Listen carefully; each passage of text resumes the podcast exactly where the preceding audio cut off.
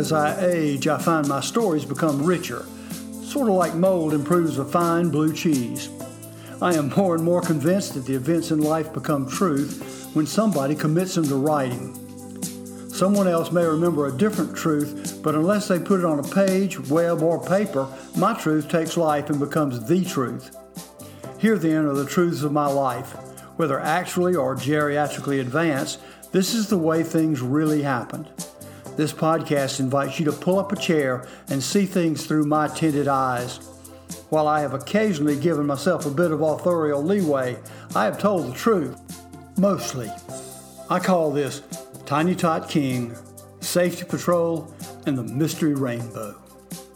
Life is theater, and from the time I was Tiny Tot King, I knew I was meant for bigger things. I don't remember who sponsored Fort Mill's Tiny Tot King and Queen pageant, but local mothers stood in line to get their kids involved. All said and done, a seven year old me emerged into the spotlight with white shirt, bow tie, shine shoes, and a Paul McCartney sad eyed sort of smile. At the end of the evening, I stood flanked by my tiny tot queen, Diane Dobbins, and wearing my glitter covered cardboard crown. There was no looking back. This was my time as a beauty king, a marker event in any seven year old's life. My prize was a tiny gold ring. I don't remember the picture being taken, but I don't look suitably overjoyed. Elementary school holds two deep heart memories for me. The Fort Mill Elementary School principal was Lee Carruthers. When I knew him, Mr. Carruthers was a balding man with a quick smile and a middle aged paunch. He bore a striking resemblance to Winston Churchill, who also occupies a shelf in my pantheon of role models. Before I knew him, however, Lee Carruthers had been a member of a Boy Scout troop that had walked the 180 miles each way from Fort Mill to Chimney Rock, and later a scoutmaster of that troop. He was a World War II veteran whom my father admired. Dad said Lee Carruthers was the best pistol shot he'd ever seen. Later, when Lee Carruthers passed away, Dad proposed that the elementary school be named in his honor, and it was.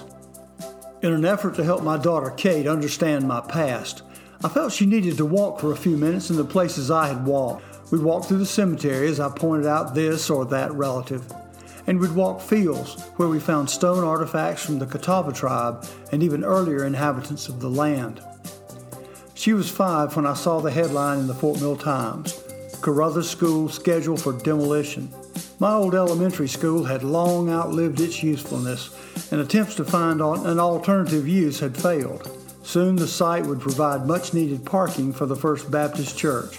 Kate and I had walked past the school many times, but had never ventured inside the low fence. I decided that the next afternoon's walk would take us inside. The remains of the school were depressing. Most of the red exterior bricks were already beginning their return to dust, and a fine red powder stained the ground around the walls.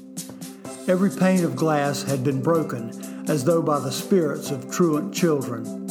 The doors were no longer chained, and everything of possible value had been removed or stolen long before. The hallway we entered was dusty enough that the most amateur sleuth could have tracked us. We were careful of the glass on the floor and the tiles that here and there hung down from the ceiling.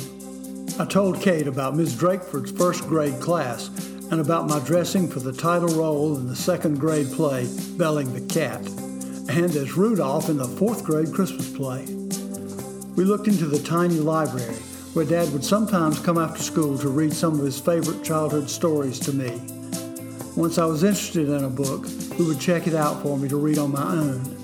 Tom Sawyer and Riders of the Purple Sage are two that have stuck with me. Before I could tell Kate about the joys of stomping milk cartons, or learning my first really bad word from a worldly eight year old first grader, I saw the office door and remembered why the elementary school called me back. A little harp music here.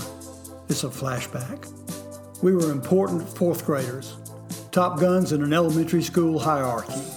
We were the safety patrol.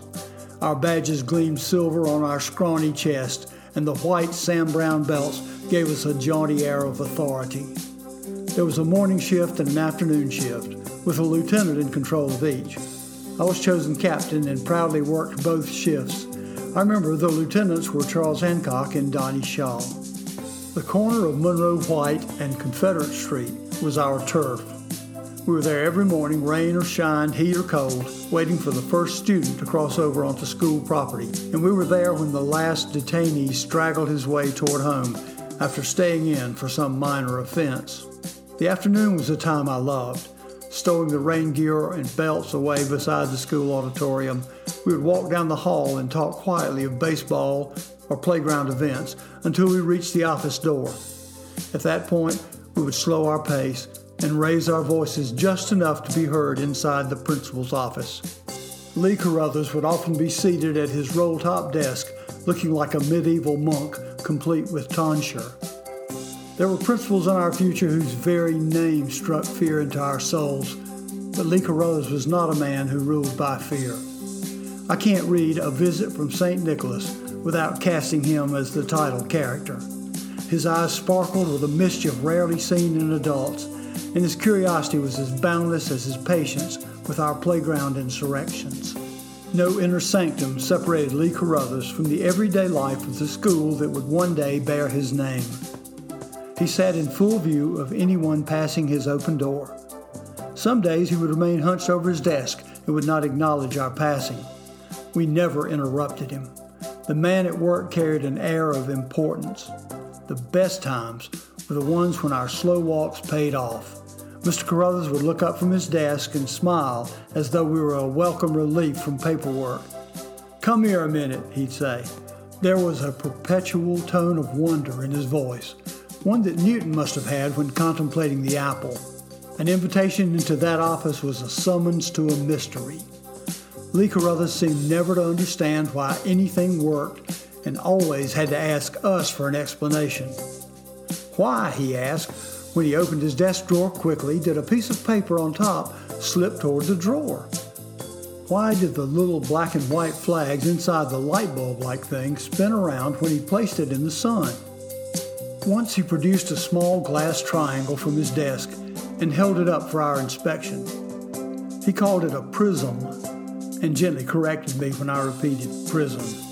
The strangest thing happens, he began, and we waited for the magic we knew was coming.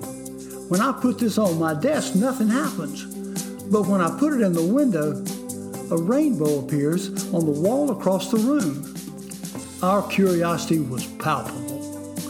Again and again, he would place the prism in the window, and always the rainbow would appear. Stand over there, Mike, he said, and maybe you can see it better. As I moved across the room, a flash of light dazzled my eyes, and in the same moment, the solution came to me. It's the sun, I exclaimed triumphantly. The light goes through this prism and makes a rainbow. well, I'll be, Mr. Carruthers said, his curiosity satisfied. That must be it. The prism must divide the sun's light into the rainbow colors. He was perpetually puzzled over some such mystery. Yet somehow, after he asked a few questions, we would figure it out to his satisfaction. We would leave shoulders straighter, proud of having solved another problem for him. We didn't suspect that he had ulterior motives.